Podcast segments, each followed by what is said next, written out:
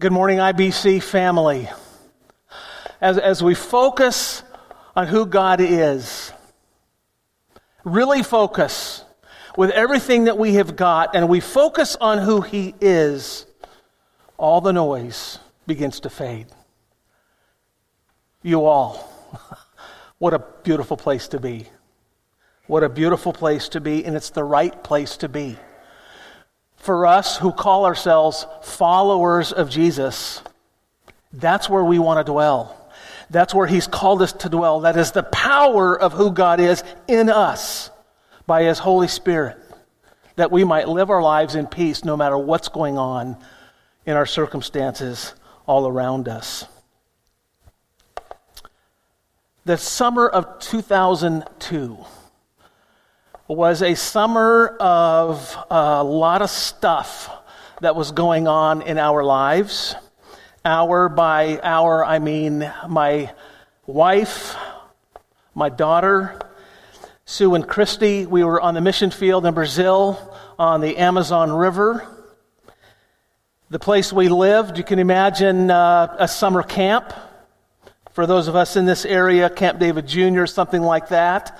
That's the kind of place we lived, on the banks of the Amazon River. Behind us, Amazon rainforest. In front of us, the Amazon River, 3 miles wide. The only way to get there was by boat or float plane, I suppose, or helicopter. There were no roads. It was rather isolated from the city 25 miles away. That summer, actually, we had come to the States. We were here in Port Angeles for a time. Sue was suffering migraines. They were getting worse. They were very intense, and so we had come home for a little bit to get that addressed. And I returned back to Brazil while Sue and Christy stayed behind for a time so they could breathe in the fresh air, the delicious air of the Northwest for a while before going back into the sweltering humidity of the Amazon. I went back down there, and I was down there, and things started to happen. We had, for our transportation, an 18-foot aluminum speedboat, 50 horse on the back, and it was our tool of ministry, recreation. Remember, no roads, no car. This was our mode of transportation, and so forth. And that summer, it became an ambulance, as one thing after another took place that summer. A Brazilian boy had fallen out of a tree on his head. And so we had to rush him to the city by our speedboat to get help. A fellow missionary had fallen gravely ill. I'll never forget the day we took him in, into the bottom of the boat, cruised up. It really was only about a 15-minute boat ride to where a car could meet us. And we had him on a mattress even, and so forth. He ended up having to be medevaced by private a medical jet out of Manaus, Brazil, to the Mayo Clinic in Minnesota. Another fellow missionary, good friend of ours, these guys I'm telling you about are good friends of ours. One day in the school building, he was up in the attic doing some work, and he was walking on a board, and the board had a weak spot and broke, and he fell all the way 12 feet to the concrete floor below him. The board that he was on came down and landed on him, and had to take him in also. One of our high schoolers, a junior in high school, it was on the 4th of July that summer, and lit off a firework, and it went off too soon in his hand. And we had to rush him at night in our boat to the city, and he ended up losing his hand in that. I remember feeling like, I don't want this boat anymore. Lord, get this boat out of here. My world was shrinking. The sky was coming down. It was intense. You couldn't call 911 and have medics come in and give aid. We had to do it. We had to take them in. And I remember feeling the pressure building within me of the stress, of the things that were going on. It was like, Lord, what's happening? All these hard things are happening. Help. We need your help. Felt trapped in this place, isolated in a remote. You know, as the world around us these days is trembling. Many of us feel the same way because these kinds of things are happening. There is so much going on in the world around us right now. There is chaos, there's confusion, there's anger, there's bitterness, there's defiance, there's fear, there's panic. All kinds of things are upset. It almost feels like the world is turning upside down. It's crazy. It's nuts. We're facing a global pandemic. It's coming closer and closer to us. For those of us not lost a loved one, a close friend of ours in Brazil, a Brazilian man, a few years older than I am, passed away from COVID recently. It's getting closer. Others of you who are watching, maybe you have lost a loved one or you have one that is fighting this illness. Meanwhile, we discuss masks or no masks, and now here it's required. And on, this pandemic is creating havoc all around us. The pandemic has become local to us in that sense. There's race strife going on in our world, in our country. Since George Floyd was murdered that day, and the world has gone crazy. You know, we're close with friends overseas, people in Liberia, people in India, in Africa, and they are writing and going, we are praying for the United States. The world is watching. The nonsense in downtown Seattle. The world has gone crazy around us. The political strife that we see all around us, and it's in our face always. We're in an election year, and it is nuts. It's crazy. The language that gets used, and it gets intense in a split second. Discussions become intense, adversarial. There are personal hardships that people are facing. Even in our own body, there are hardships people are facing. People are literally walking through the valley of the shadow of death. Stage 4 cancer. Another fighting many kinds of cancers. Another one looking for dialysis on her kidneys, looking for a kidney transplant. Could be life, could be death, all kinds of things that are going on personally, health issues. Some have lost jobs. Some have lost their businesses. The future seems uncertain. Strained relationships. It's creating all kinds of havoc all around. We are living in a stress-filled time. These are, in fact, troubling days. In each of the situations that I described to you back on the Amazon River, each one came through. God sustained them. In fact, as I look back on that, God sustained all of us in the midst of it and coming out of it as well, because God is all about being in our lives and working through our lives. None of that stuff catches him by surprise at all, because he is Almighty God, sovereign God. The passage that we're going to look at today in our scripture passage is similar to this in a way. It's going to zero in on one person who was filled with stress and fear and anguish. And we're going to look at how Jesus handled that. That's what we're going to look at. And it's going to then inform our own lives about when we are feeling stressed out and we are sensing all of the stress that is going on around us and up close and in our lives. The context of the story, if you recall from last week, Pastor Aaron preached on the passage where the Pharisees were criticizing Jesus and his followers because they weren't doing the rituals, the traditions, and Jesus rebukes them. They were looking on the outside. Jesus says, I look on the inside. And so then in this passage, we're going to read right away at the beginning that Jesus got out of that area. He needed a break. In fact, as we read in the Gospels, there are many times where Jesus tried to get away so that he could have some downtime. He really needed to get away and pray and be with the Father.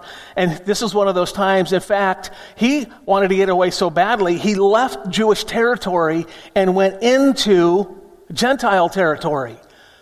And he went way away. In fact, he went into a house where he was thinking he wouldn't be seen. Of course, we know that Jesus was also God. And it doesn't always reveal everything he was thinking or was aware of, but he was up to something in this passage, no question about it, that we don't necessarily see at face value, but we're going to take a look at that. There's a subtle, maybe not so subtle, shift in the ministry of Jesus at this time. He leaves Israel, or the land of the Jews, and goes into Gentile territory. And even in the conversation that takes place in the passage, he's saying, I came for the Jews, but he ministers to a Gentile. And the shift is on. That Jesus not only came for the Jews, but he came for the Gentiles. He came for all people. And this is a serious shift that has taken place, and we'll hear more about that even next week. So, right before we read the passage, I want to draw your attention, especially for you, our young worshipers, you kids that are worshiping with us right now. We have prepared a little thing called Sermon Bingo for you. And it's available to you. Michael is putting the URL right there on the screen for you. You can click and go to that place on our website and get access to what's called Sermon Bingo. And there are words on the bingo page that as you hear them today in the message, you cross them out or you cover them up and so forth. And that way you can be engaged and listen for these words as we go through our message today and look in the passage in Scripture, and you can watch for those, okay? And maybe your parents will even, I don't know, maybe reward you with something when you're done. Okay. It also was in Newsline for you parents. It's on Newsline, and you can go back on that and access that. So here we go. Our passage is in Matthew 15, verses 21 to 31. Matthew 15, 21 to 31.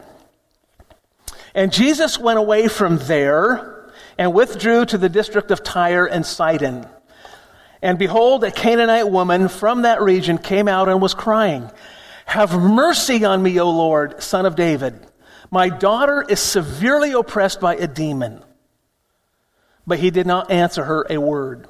And his disciples came and begged him, saying, "Send her away, for she's crying out after us." He answered, I was sent only to the lost sheep of the house of Israel." But she came and knelt before him, saying, "Lord, help me." And he answered, "It's not right to take the children's bread and throw it to the dogs." She said, "Yes, Lord, even the dogs eat the crumbs that fall from their master's table." Then Jesus answered her, "O woman, great is your faith. Be it done for you as you desire." And her daughter was healed instantly. Jesus went on from there and walked beside the Sea of Galilee. And he went up on the mountain and sat down there. And great crowds came to him, bringing with them the lame, the blind, the crippled, the mute, and many others. And they put them at his feet, and he healed them. So that the crowd wondered when they saw the mute speaking, the crippled healthy, the lame walking, and the blind seeing. And they glorified the God of Israel. Interesting line there. They glorified the God of Israel. It's because they were predominantly Gentiles. And they had come to this Jewish rabbi. He had healed them, and they glorified the God of Israel. I want to show you a map very quickly. Here on the screen, Michael's putting a map on there for us. You will notice the last place we were there at Gennesaret, and then Jesus goes up probably northwest towards the region of Tyre and Sidon. Tyre and Sidon, those two cities that you see right there on the coast, that whole region was a Syrian region. You see Canaan that was there. It is a Gentile region, and that's where he went, up into that area. When he comes back at the end of this passage that I read, he comes back to the Sea of Galilee. We read in other Gospels that he went up to farther up to Sidon, and then he came back down over on the northeast side of the Sea of Galilee, predominantly a Jewish area in that place. So that gives you some geography of where he goes. He goes into a region that was despised by the Jews. Okay, that's a critical thing to know. We'll talk more about that as we go here. So the first question I have, first point is, number one, who is the Canaanite woman? Who is the Canaanite woman? We will note that her determination by coming into the house spoke volumes to Jesus when she forced her way into the house, whatever that may have looked like. But who is she? Well, we've identified she is from Tyre, or the region of Tyre and Sidon, from Canaan. She's called the Canaanite woman. What significance? For us, it may not have much significance, but if we look into this, it has a lot of significance. In Isaiah chapter 23, verses 1 through 12, there's a passage in there that addresses the cities of Tyre and Sidon. Tyre and Sidon were the epitome of success, of glory, of cities that were the jewel of the era, of their whole region, of wealth, of power, and all of that. But in this passage, in Isaiah, God brings destruction in their arrogance upon them and wipes them out. Okay, so God has cast judgment on this region. In 1 Kings 16, 29 to 33, that passage talks about King Ahab, who married Queen Jezebel. Remember, we're asking the question, who is this Canaanite woman? She is a descendant of Jezebel, the evil Queen Jezebel. This woman is a direct descendant of hers. Then in Deuteronomy... In Deuteronomy chapter 20, 16, 17, and 18, we read God putting Canaan on the list to annihilate. You remember the Hittites, the Jebusites, the Canaanites were one of those. And God said, when you go in to the land of Canaan, you wipe them out. They don't worship me, the one true God. They're idolaters, and you absolutely wipe them out. The Canaanite woman is from that area. So you see, to begin with, this woman really is an enemy of Israel, of the Jews. She comes from an area that is despised and hated by the Jews. And so in the disciples, they're fully aware of this. They're Jews, they're followers of Jesus, and they're going into this foreign area, and they're probably freaking out a little bit, going, why are we here? And in comes this woman who is a local pursuing Christ. This woman has everything going against her. She's a woman. And in that day, women's status, not what it is today. Subservient and so forth. She is a Gentile. She's not a Jew, and we're dealing with a Jewish context. Jesus is a Jew. His disciples are Jews. They're doing ministry. This woman is not that. She's a Canaanite. Canaanites, they say, were of the most hated race by the Jews. The most hated. So for her to be identified as a Canaanite, she would have been despised above all others. In fact, the disciples tell her to go away. In fact, they implore Jesus to tell her to go away. Get her out of here. She's crying after us, making all this noise. She's persistent. Lord Jesus, tell her just to go away. She's bothering us. She was not welcomed by them in any fashion at all. She has a demon-possessed daughter. She has a demon-possessed daughter. More evil to add to the scenario for her. She had many barriers, racial, social, cultural, spiritual barriers. Another barrier she faced was the response of Jesus. We see the response in this passage that he said nothing. He was silent. She's crying out, and he is not responding. And the next response he has as he's talking to the disciples, where she probably can hear, is, I did not, basically he says, I came only for the Jews. Telling her, I didn't come for you. That's not why I am here. So it's an offhanded, lady, I didn't come here to minister to you. I came here to minister to the Jews. And then, of all things, Jesus backhandedly calls her a dog. The word dog, it was typically used for Gentiles, especially in this region. The Jews would refer to them as dog. You want to talk about racism? This was at its height. When Jesus uses the word dog here, it's very interesting. He softens the blow a little bit because the word for dog is not, if I can put it this way, so harsh. He's not talking about a street dog, a cur, or a mongrel out there. It's more of a pet dog, a lap dog, but still a dog nevertheless. What was in this woman to keep her going? Why would she, in the midst of that kind of really rejection, brick wall that she was coming up against, what was it that motivated her to keep on going? Well, we know she was hurting. She had deep hurts. Her daughter is demon-possessed.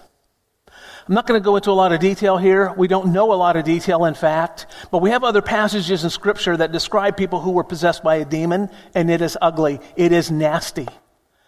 And the nastiest part of it is they have no control over themselves. It is they are being controlled by an outside evil force that has entered them, is now controlling them. We have one throwing himself into a fire, another one breaking chains, living in the grave, in the cemetery, and all this stuff. It is a person who has no control over what they do. And here's a mother watching her daughter over in Mark. It tells us a young girl. So she's just a child. This mother's innocent little girl is being overtaken by a very evil, evil presence. And it's shredding the mom's heart. And you can imagine why. I know for me, there was a time we were on furlough here in town in Port Angeles, and Christy was 4 or 5 years old, and she was doubled over in pain with abdominal pain. And I will never forget the feeling as a parent, just being helpless. And just, Lord, please take this away. My daughter is hurting. Only this is 10 times or more worse what this woman is facing with her daughter with this evil presence, and she had no power to get rid of it, to help her daughter be clear of that. She was crying out after us, they said. She's crying out her persistence. I imagine the cries that she was crying out were in absolute anguish and in desperation. Oh, Jesus, help! I need your mercy. My daughter needs you. Please. And then she knelt at the feet of Jesus. And in the kneeling at the feet of Jesus was not just a physical act. It had worship all over it because she recognized who Jesus was. And she worshiped Jesus. See, this is the humility that she brought. In her faith, she was hurting. She was desperate, but she was humble. And she came and knelt at the Master's feet and said, I need your mercy. Help me. And she worshiped him. You know, in the exchange she has with Jesus, when he says, I came to feed the children their bread, and she says, and not the dogs. And she says, even dogs will eat the crumbs. She was not offended by that. She could have been offended by that. Wait a minute, I'm a person too. Shouldn't I have some bread as well? That's not her posture. She goes, I'll take crumbs. Lord Jesus, I will take crumbs. I'll be happy with crumbs. It reminds me of that verse in Psalm 84. You know the song that says, for a day, one day in your courts is better than 1,000 elsewhere. I'll take one day in your courts. I'll take one crumb from you, Lord Jesus, because that crumb will sustain me. I need you that much. Please, I need you. And I'll take the crumb willingly and gladly. I don't need the loaf of bread or a piece of bread. I just need your crumbs. That is a humble posture of somebody in need who understands who Jesus is. She knew who Jesus was. She says 3 times, O Lord. O Lord. There is a recognition for who Jesus is. How do we know this woman knew who Jesus was, besides her saying, "O Lord," and coming to him in this way? Over in Luke 6, we read this. And so the people in that region had a clue of who Jesus was. It says this, "And he came down with them and stood on a level place," talking about Jesus, "with a great crowd of his disciples and a great multitude of people from all Judea and Jerusalem and the sea coast of Tyre and Sidon, who came to hear him and to be healed of their diseases. And those who were troubled with unclean spirits were cured. And all the crowd sought to touch him, for power came out from him and healed them all." So everybody was hearing and they were running to wherever Jesus was. This woman is dealing with a child who's oppressed by a demon. She has a desperate need. And I imagine, as we do in this day, "Hey, how did you get help for this? Oh man, there was this guy down over there. His name was Jesus. We think he's the Messiah. He's God. And he is healing people. I'm going to go check him out." I imagine something along those lines, and probably way more than that. We're not given that information. But we do have the idea here and the clue that this woman had heard about Jesus, maybe even had seen him in action before. She comes and says, "Oh, Lord." And she calls him Son of David. When she calls him Son of David, it is no small thing. Remember, she is detested by the Jews. They have nothing to do with the Jews. These are two complete separate entities, these people groups. But she knew the history. She knew history. She knew the lineage. She knew he is the Messiah. She knows he has power. And she demonstrates a great and persistent faith. Here is a woman who would not take no for an answer, because she understood her need and she understood who Jesus is.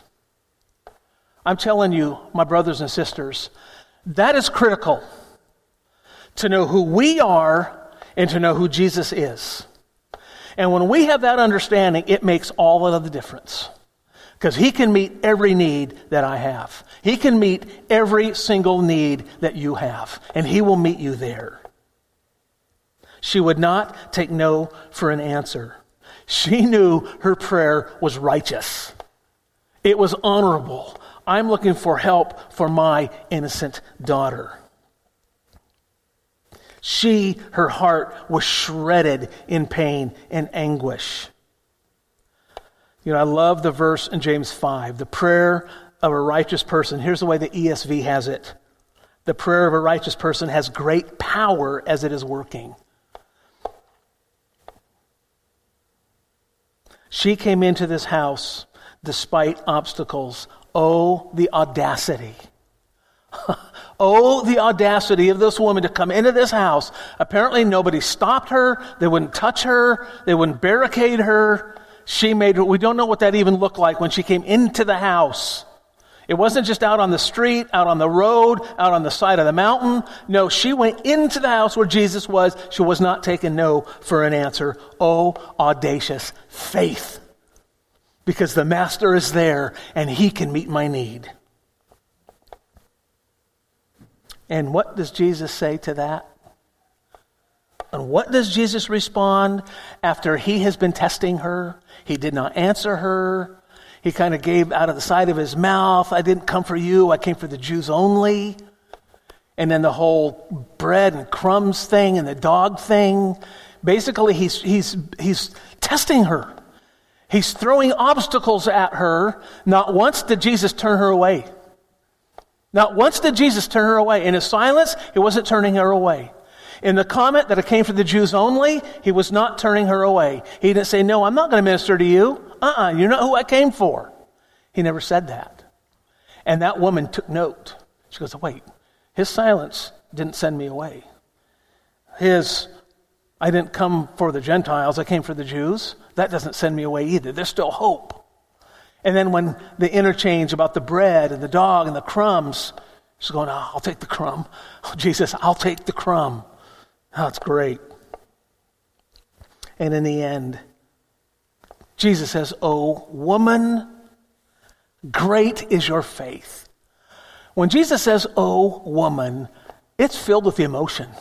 Jesus is moved by the faith of this woman.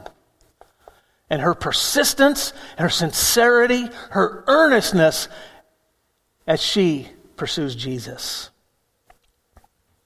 We'll take a break from her for a minute and let's talk about the disciples. Who are the disciples? They're Jews, we know that, we said that. They were chosen by Jesus, they're chosen. They were the righteous protection of Jesus. They're the gatekeepers. At least they took that upon themselves. They're the ones becoming the religious aristocracy, really. They're the ones that are around Jesus. And Jesus is creating all this stir everywhere. And they're the ones, they become the privileged ones around Jesus. Today, who are the disciples? Christ's followers, you and me. I'm one. I'm following Jesus, and so are you. And if you're not, I invite you to be one. Church attenders, church members, we can be just like the disciples that we're seeing in this passage, where they're going, "No, this woman, Jesus is, you're annoying us. You're upsetting the apple cart here, lady. You're making too much noise. Stop that. Go away." Are we like that? People might disturb our peaceful worship time, our peaceful life, whatever it is. We become a club. Disciples here becoming a club. "Lady, you don't fit into our club. You go on now." We become a club. So what is our attitude? What is your attitude? As a Christ follower, as a Christian, are we the cool people? Are we the cool people because we're followers of Jesus? We've got eternal life. What is our status? What is your status? What is my status? I want to tell you what our status is. This is Independent Bible Church. Those who attend and are part of Independent Bible Church. We were lost. We were helpless. We were hopeless. We were sinners. We are sinners. Separated. Powerless. No meaning. We're meaningless. Peaceless. Condemned. Desperately needy. Just like that woman. That is us. But because God intervened through Jesus Christ, for God so loved us needy ones, He so loved the world that He sent His only begotten Son to die on a cross and take our place, that any who would believe in Him would not perish, would not die, but would have everlasting life and could live life on earth in peace. So who are we now? We are found. We are found. We are helped. We are full of hope. We are sinners saved by God's amazing grace. We are reconciled to God by His grace and His mercy. We are full of Holy Spirit power now. We are full of meaning and purpose. There is no condemnation to us who are, or any who are, in Christ Jesus. But we remain desperately needy. We remain desperately needy. But our need has been met through Jesus and continues to be met. But we remain needy every day for His grace and His mercy to continue to empower us, to follow His lead, to obey Him, and walk in truth with Him, even in a world that's gone nuts. You know, the disciples were well-intentioned. In this passage, I'm not throwing them under the bus. They were well-intentioned, but here's the thing. The Word tells us that these same disciples, these young men who were still learning, ended up turning the world upside down because they grew. And they stayed with Jesus. And they stayed in the presence of Jesus. And they learned from Him. They became saturated with who Jesus is. And they turned the world upside down. May we be like the disciples. as the world is turning upside down around us. May we be agents of God's peace, that people look and go, what is up with you? Why aren't you freaked out? It's because I've got Jesus. And you can have Jesus. And he's in control of all of this. And he knows what he is doing. So who is Jesus? Number three, who is Jesus? We know who Jesus is. He's the Son of David. He's the Master. He is Lord. He's Healer. He's Messiah. He is the Son of God. He is God. He's the Savior. He's the Redeemer. He's the Lamb of God. He's the chain breaker, as we sang today. He's the need meter. What I love about who he is that he never turns us away. Matthew 7, back earlier, he said, ask and it will be given to you. Seek and you will find. Knock and it will be opened to you. John 6, all that the Father gives me will come to me, and whoever comes to me, I will never cast out. This Canaanite woman was able to see Jesus clearly for who he is. You know, all through Scripture, when people seek God, he does not turn them away. Who gets turned away? It's the people who are defiant. It is the ones who are self-reliant. And that verse kind of grabs the whole thing. That God resists the proud, but gives grace to the humble. And we see in this passage a woman who was humble and in desperate need and came to Jesus. And he said, I did not come for you, your types. I came for this other type, but I will minister in your humility. I'm moved by your humility and your faith in who I am. And that moves God. That moves King Jesus. When we come to him with humble faith in the desperate need unto him. Once again, it is critical to understand who we are and who he is. The more we study the Word of God, and the more time we spend in his presence, praying, meditating on him, on his Word, the more we understand who he is.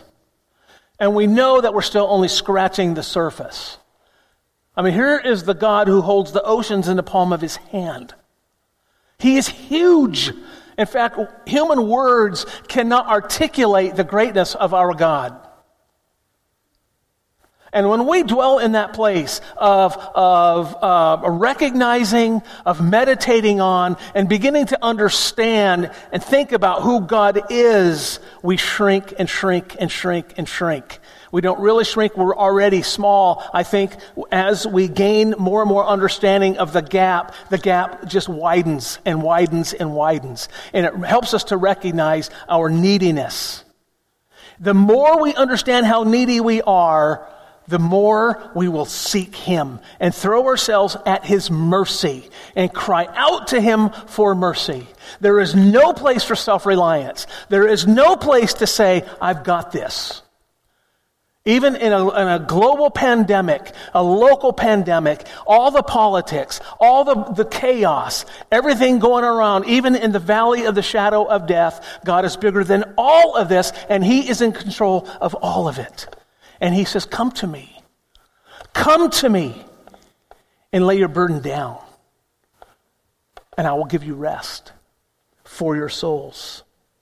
It is critical to recognize who we are and who King Jesus is.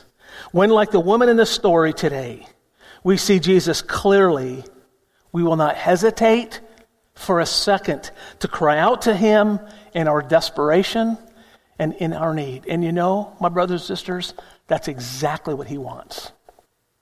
That is exactly what he wants. There is a dynamic that takes place in those moments as we seek him, just like in this passage where Jesus says, "O woman, great is your faith, your child is healed." He responds, and he brings peace. Now we see over and over again, he may not take away the circumstances. In fact, we've been watching The Chosen again. I don't know if you have watched The Chosen. It's just a powerful, the more I watch the second time around, I can't wait to do it again. Jesus was meeting with Nicodemus and going through John chapter 3. And really, as we all know, the Jews were looking for relief from the Roman Empire. And Jesus says, that's not why I came. I did not come to overthrow the Roman Empire. I came to bring peace in the hearts of men and women, of all people. That's what I came for. And as we seek King Jesus, in our desperation, in our need, he will meet us in our hearts, and the peace factor will be cranking and pegging out as we seek him and we find our rest in him. That is what he is all about, and may we seek him. He made that possible. It is a miracle. It's a miraculous thing what God has done, as we've already alluded to. The Bible tells us that the wages of sin is death, is eternal separation. But the gift of God is eternal life through Jesus, because we deserve to die. But Jesus said, I'll go. And the Father said, Son, I need you to go. I need you to die, because they can't do it on their own. I need you to pay for their sins. They have no other way. And he said, I'll do it. And he paid for our sins in his death on the cross. He was buried, and then he was resurrected. He was raised from the dead, and he overcame death in that we might have life. And we put our trust, when we put our trust in him, he saves us. He meets us there. And he says, oh woman, oh man, oh child, great is your faith in me. I save you in the name of my own precious son, Jesus. You are now mine, and we are reconciled to him, and we can live in peace. Lord, thank you. Thank you that we can live lives that are free, that are at peace, that are joyous, that are victorious, even in troubling times, personally and all around us, because you reign, and you reign in our hearts, and you reign over all. We give you praise and worship even now, in the precious name of Jesus. Amen.